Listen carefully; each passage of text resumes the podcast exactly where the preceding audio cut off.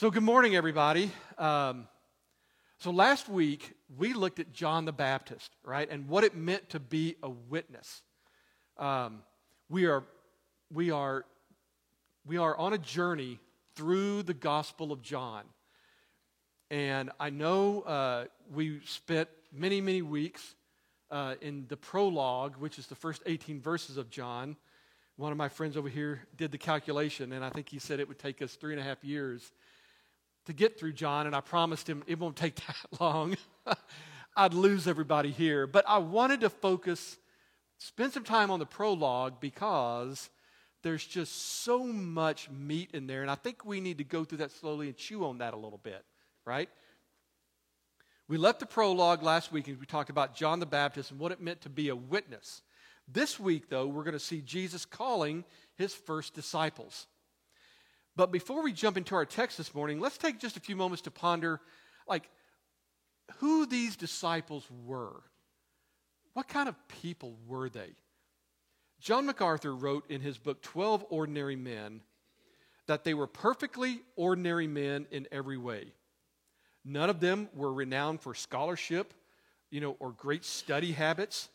They had no track record as speakers or theologians. In fact, they were outsiders as far as the, relig- uh, the religious establishment of Jesus' day was concerned. They were not outstanding because of any natural talents or intellectual abilities. On the contrary, they were all too prone to make mistakes, misstatements, wrong attitudes, lapses of faith, and bitter failure.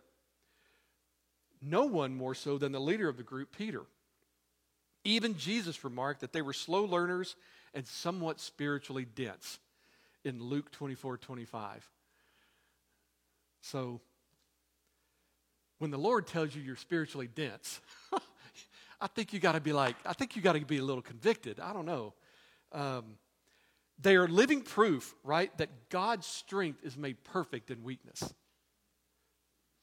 Yet, with all their faults and character flaws, as remarkably ordinary as they were, these men carried on a ministry after Jesus' ascension that, that literally changed the world. The impact is greatly felt today everywhere. From Holts Summit, Missouri to, you know, to Zambia in Africa, to Vietnam in Asia and China, all over the world. All over the world. God graciously empowered and used these men to spread the gospel, to spread the gospel message. And actually, Acts 17 says they turned the world upside down. Ordinary people like me and you, became the instruments by which Christ's message was carried to the ends of the earth.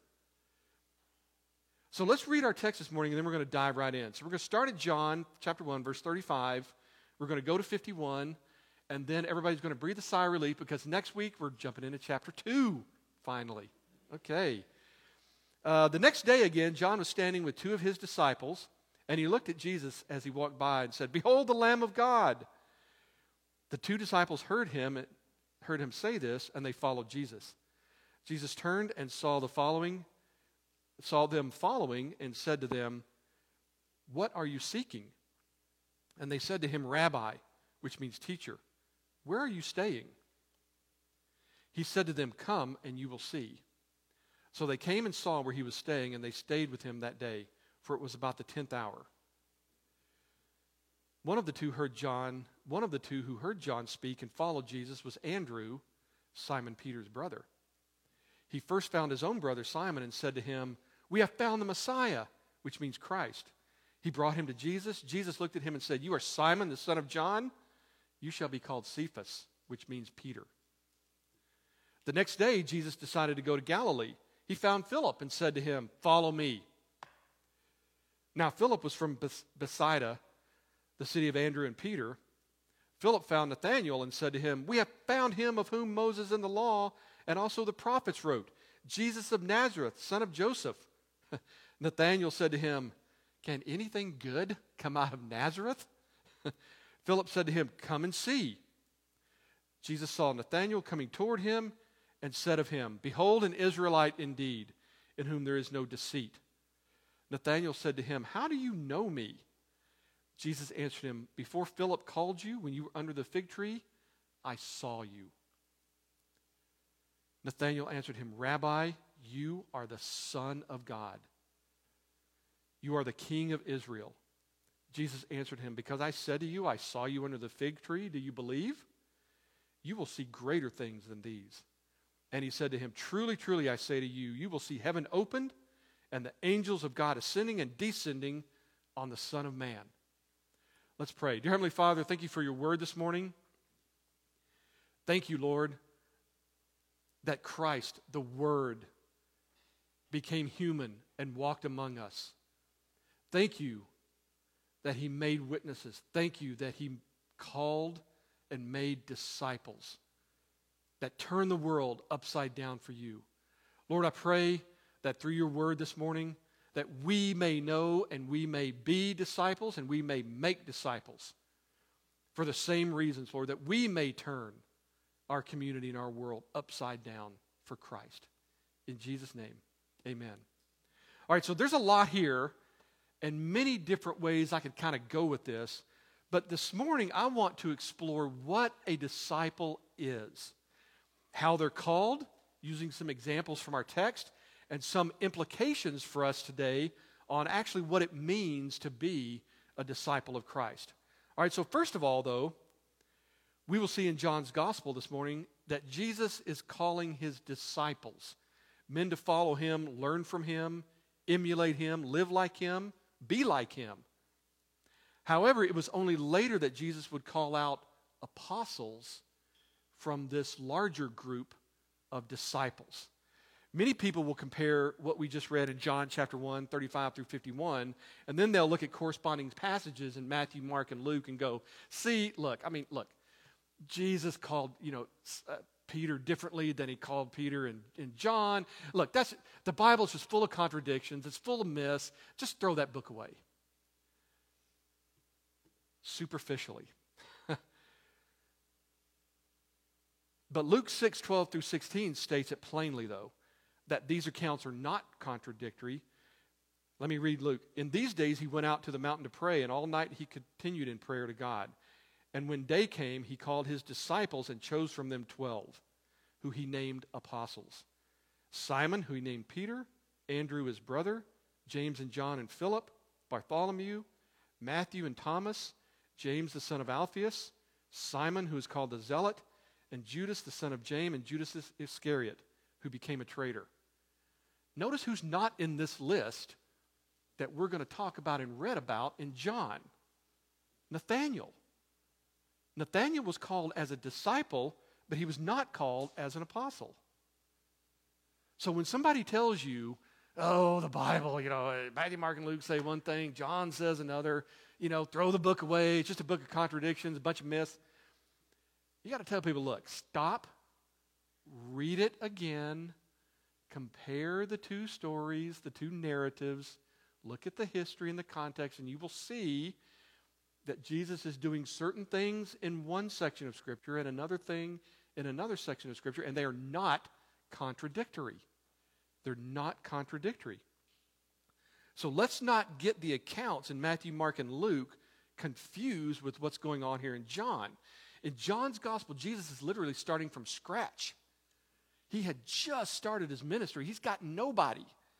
So now he's building his disciples from whom he's going to call the apostles. Right? He's gathering a bunch of followers whom he will train, mentor, and spiritually grow up.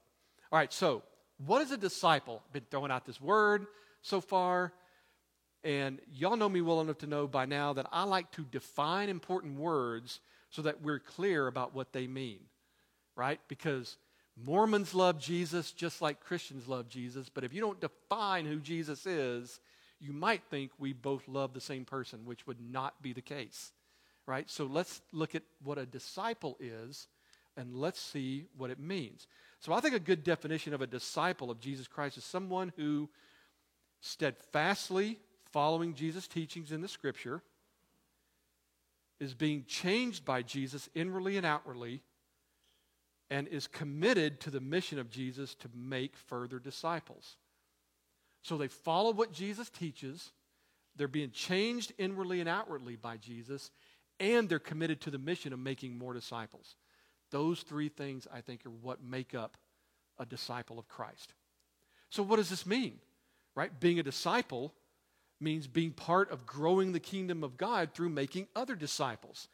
Being a disciple means that you yourself are growing in the grace and knowledge of our Lord Jesus Christ every day, day by day, through the study of the Bible, and I call it the absorption of Scripture, right? It gets into you and you just live it, it becomes part of you, right?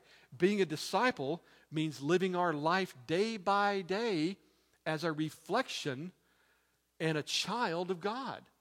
If we're a child of God as we live day by day, we reflect the family resemblance or at least we're supposed to, right?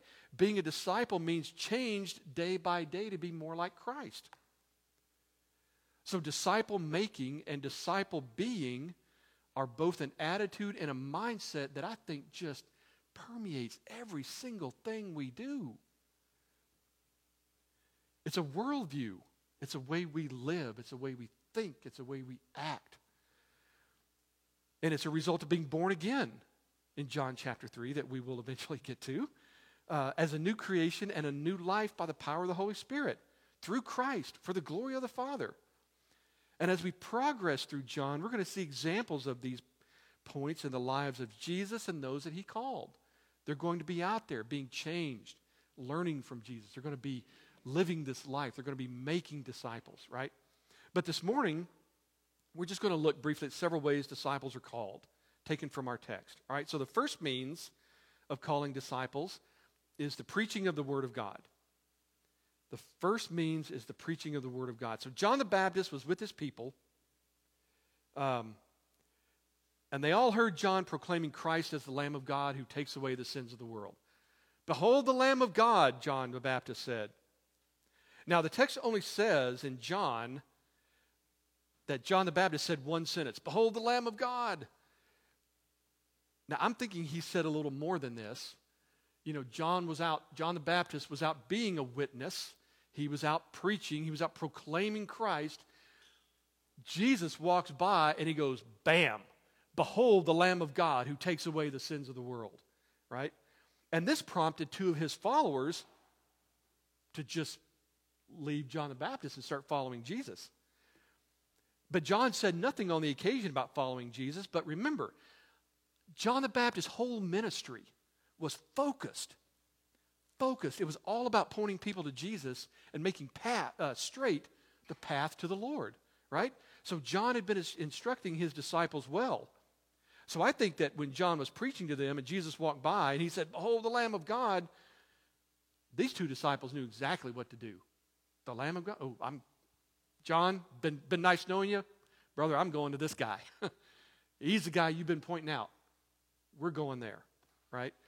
So I don't want to get too much into the grammar here either, but the verb to follow in this text has a once and for all action, which I think indicates that they made their commitment to Jesus, right? They weren't going to play 20 questions, you know, or let's just go check this guy out, let's see where this goes, right? No. They gave themselves fully to Jesus. When Jesus asked these two men what they wanted, they couldn't even give a straight answer. And they certainly didn't seem to even answer the question. Right? Where are you what are you looking for? Jesus asked, Where are you staying? I mean, hello? What kind of answer is that? But I think in my mind, what these two these two wanted a conversation that cannot be settled in a few minutes at a roadside stop.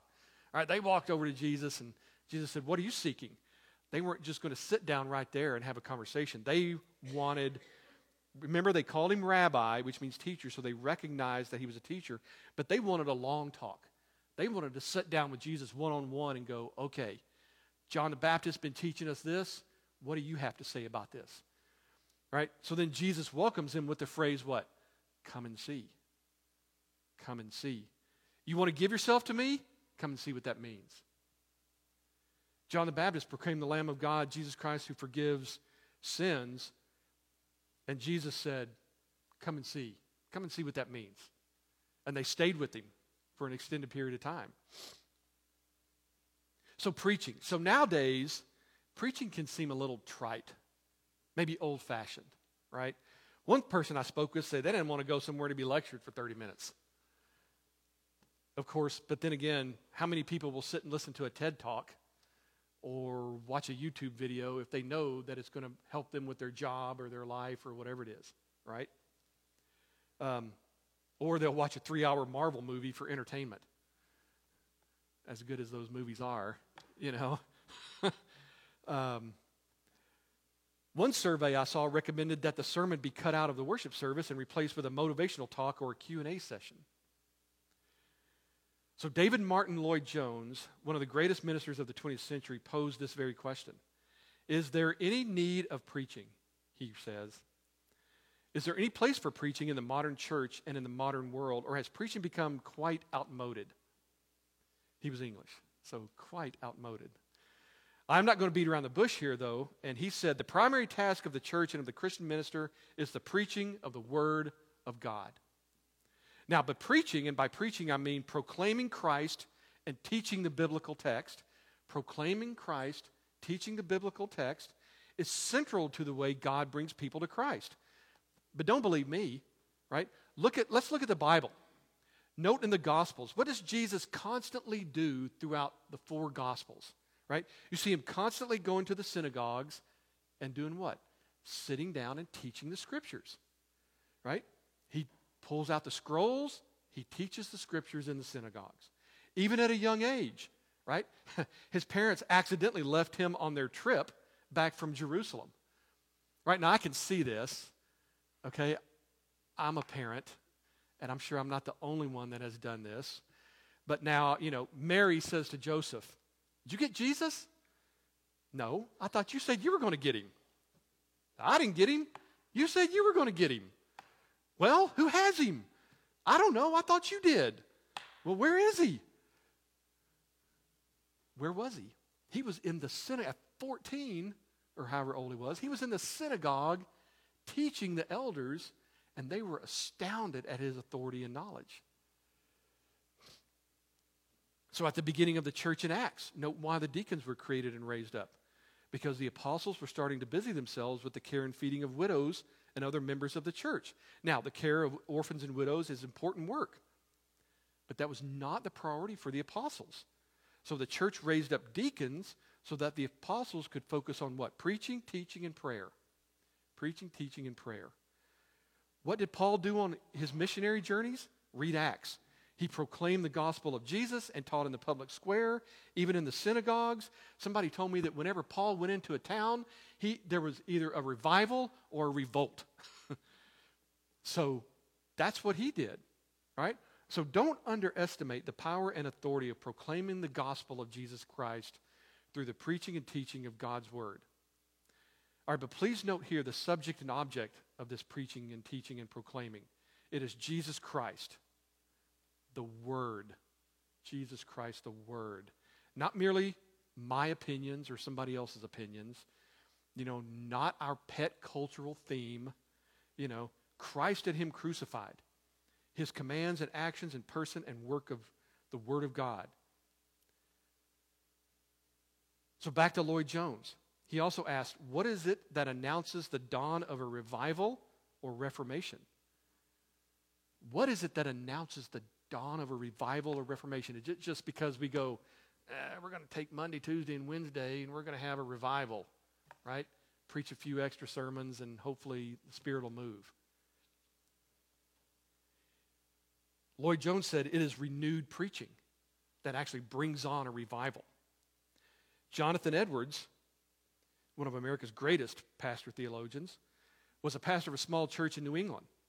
On July 8, 1741, he preached a sermon called Sinners in the Hands of an Angry God. It was a fire and brimstone sermon. But when you read it, you're going to cry your eyes out. and this sermon, more than any, sparked the conviction in the hearts of many, not only in his congregation, but all throughout New England. This was the match that started the fire of the first great awakening. So who knows? Perhaps people, you know, perhaps we will see a renewed emphasis on proclaiming the gospel of Jesus Christ throughout through the preaching and teaching of God's word right here in Holts Summit. Right? God may just use us as a match to light the fire for revival. I think that would be awesome. I think that would be awesome. So, secondly, people are drawn to become disciples of Jesus through the interaction of personal relationships. So, number one is preaching the gospel, number two is personal relationships. Look at John 1, starting verse 40. One of the two who heard John speak and followed Jesus was Andrew, Simon Peter's brother. He first found his own brother Simon and said to him, We have found the Messiah, which means Christ. He brought him to Jesus. Jesus looked at him and said, You are Simon, the son of John. You shall be called Cephas, which means Peter. Now let's look at, so that was Andrew and Peter. Now let's look at Philip and Nathanael, starting verse 45. Philip found Nathanael and said to him, We have found him of whom Moses and the law and also the prophets wrote, Jesus of Nazareth, son of Joseph. Nathanael said, very skeptically, Can anything come anything good come out of Nazareth? Philip said to him, Come and see. So these are incredible snapshots of people bringing others within their small circle of friends and family to follow Christ. Andrew was Simon Peter's brother. So think about this. How often do you remember? How often do you ever hear about Andrew as an apostle? Remember when we read the list of apostles, Andrew was one of them. How often do you ever hear about the exploits of Andrew the apostle? How about never? Maybe rarely. I'll give him some credit. You know, he was an apostle. But how often do you hear about Peter? Throughout the Gospels, Acts, his own letters. You read about Peter everywhere. And I think there's a great lesson for us here, and that is one of humility and submission to the authority and plan of God. I mean, let's face it, all of these disciples, apostles, were ordinary men. But Andrew was like the most ordinary of ordinary men, I think. I mean, he was really a nobody, right? Yet, he was used by God to bring his brother, Simon Peter, to the Lord. And then his brother was instrumental in bringing Christ to the rest of the world. He was the leader of the pack, so to speak. I mean, many people want to be the one used mightily of God, right? Oh, I want to be in the spotlight. I got to be the center of attention. Look at me and what I'm doing. You know, all Christians will be used mightily of God, but it may not be in the way you think. Okay? Think about the idea that without Andrew, there would be no Simon Peter. So do not underestimate the possibility of you bringing someone to the Lord who just may change the world for Christ. Philip and Nathanael seemed to know each other. And Philip told Nathanael. And then Nathanael was skeptical. Nazareth? Can anything good come out of there? But what did Philip say? Come and see. Come and see. You know, we may tell somebody, Christianity? Church? What good can come out of there? Come and see. Come and see. Once Philip brought Nathanael to Jesus to come and see, the Lord moved him across the finish line. So never underestimate your small circle of friends and family. Right? These are the folks that Jesus will move you to tell first. And who knows?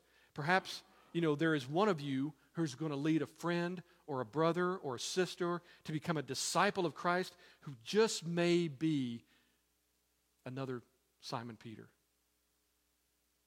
You don't know. The Lord knows. So, thirdly, very quickly, I want to touch on one other way someone might be uh, brought to the Lord, and that is through direct action from the Lord. So, you got preaching, you got personal relationships, then you got what I call direct action, right? Philip was an example of this. Jesus found Philip. They were walking along, Jesus found Philip, and Jesus said, Follow me. And follow me is the motto of the United States Army Infantry. Philip, being a great infantryman, said, Yes, sir, roger that. And he followed Jesus immediately. Okay? Sometimes people are so moved by the Holy Spirit when alone reading their Bibles or maybe listening to a preacher or teacher that they come through direct action by the Spirit of God. One example of this is from a person named Doreen Virtue. Doreen Virtue. Doreen was a popular New Age spiritist who had a large following, books, products, large ministry. I mean, she was like the new age of new age TV show, YouTube, the whole nine yards. All right? But in January 2015, Doreen Virtue was driving through Ohio, and as she drove to her various gigs, she loved to listen to many Christian speakers on the radio. Now, what's interesting is that she said most of them simply reinforced her own New Age beliefs, which I think just breaks my heart right then and there. But this time, though, she began listening to a sermon by Pastor Alistair, Mc, uh, Alistair Begg. Alistair Begg, who, if any of you know Alistair Begg, is not going to reinforce any of her New Age beliefs, okay? Highly recommend Alistair Begg. But he was preaching about false prophets. So Doreen recognized that she matched the description of a false prophet and began going to church. And then in early 2017, she began studying the Bible when she read Deuteronomy 18 10 through 12, which lists the sinful activities of the New Age. Doreen got on her knees, repented, and gave her life to the Lord. So I see something similar to Jesus approaching Philip and telling him to follow me. Right? Doreen Virtue was in her God appointed time and place, and the Spirit of God, the true Spirit of God, not the New Age Spirit, the, new, the true Spirit of God, moved her to listen to Alistair Begg. This led to a chain of events and fellowship with other people who were then used to bring her to Christ. Sometimes God works this way in a more direct action as well, right? So let me conclude. I'm going to give a couple of implications of disciple making for us today. One is that Jesus gives spiritual sight to his disciples. The phrase come and see is a great example. After Nathanael became a disciple, Jesus said, Because I said to you, I saw you under the fig tree, do you believe? You will see even greater things than these. And he said to him, Truly, truly, I say to you, you will see heaven opened and the angels of God descending and ascending on the Son of Man. So, coming to Jesus in John's gospel means again and again entrusting yourself to Jesus, receiving his promises. So they come to him, right? And they stay with him through the rest of the day. Now, in verses 40 41, they show that they had indeed seen. At first, they were, they were only seeking, hey, Lord, you know, Rabbi, where are you staying? Where are you staying? But when they went and they came and see and they spent time with him, then they saw. Their eyes were opened and they received knowledge and wisdom and understanding of Jesus Christ, the Word incarnate. The point is that if you come to see Jesus, if you come to Jesus, you will see. You will see. You will see spiritual reality. You will see the key that unlocks the ultimate meaning of all things. This is the glory of the Son of God, the grace we received. Like Brooks said, that He lavishes upon us day after day after day. So, secondly, Jesus, first of all, He gives us sight. Secondly, Jesus gives us a new identity. I mean, how many times today do we hear about my identity? I identify as some odd, whatever, blah, blah, blah. Verse 42 said, He brought him to Jesus. Jesus looked at him and said, You are Simon, the son of John.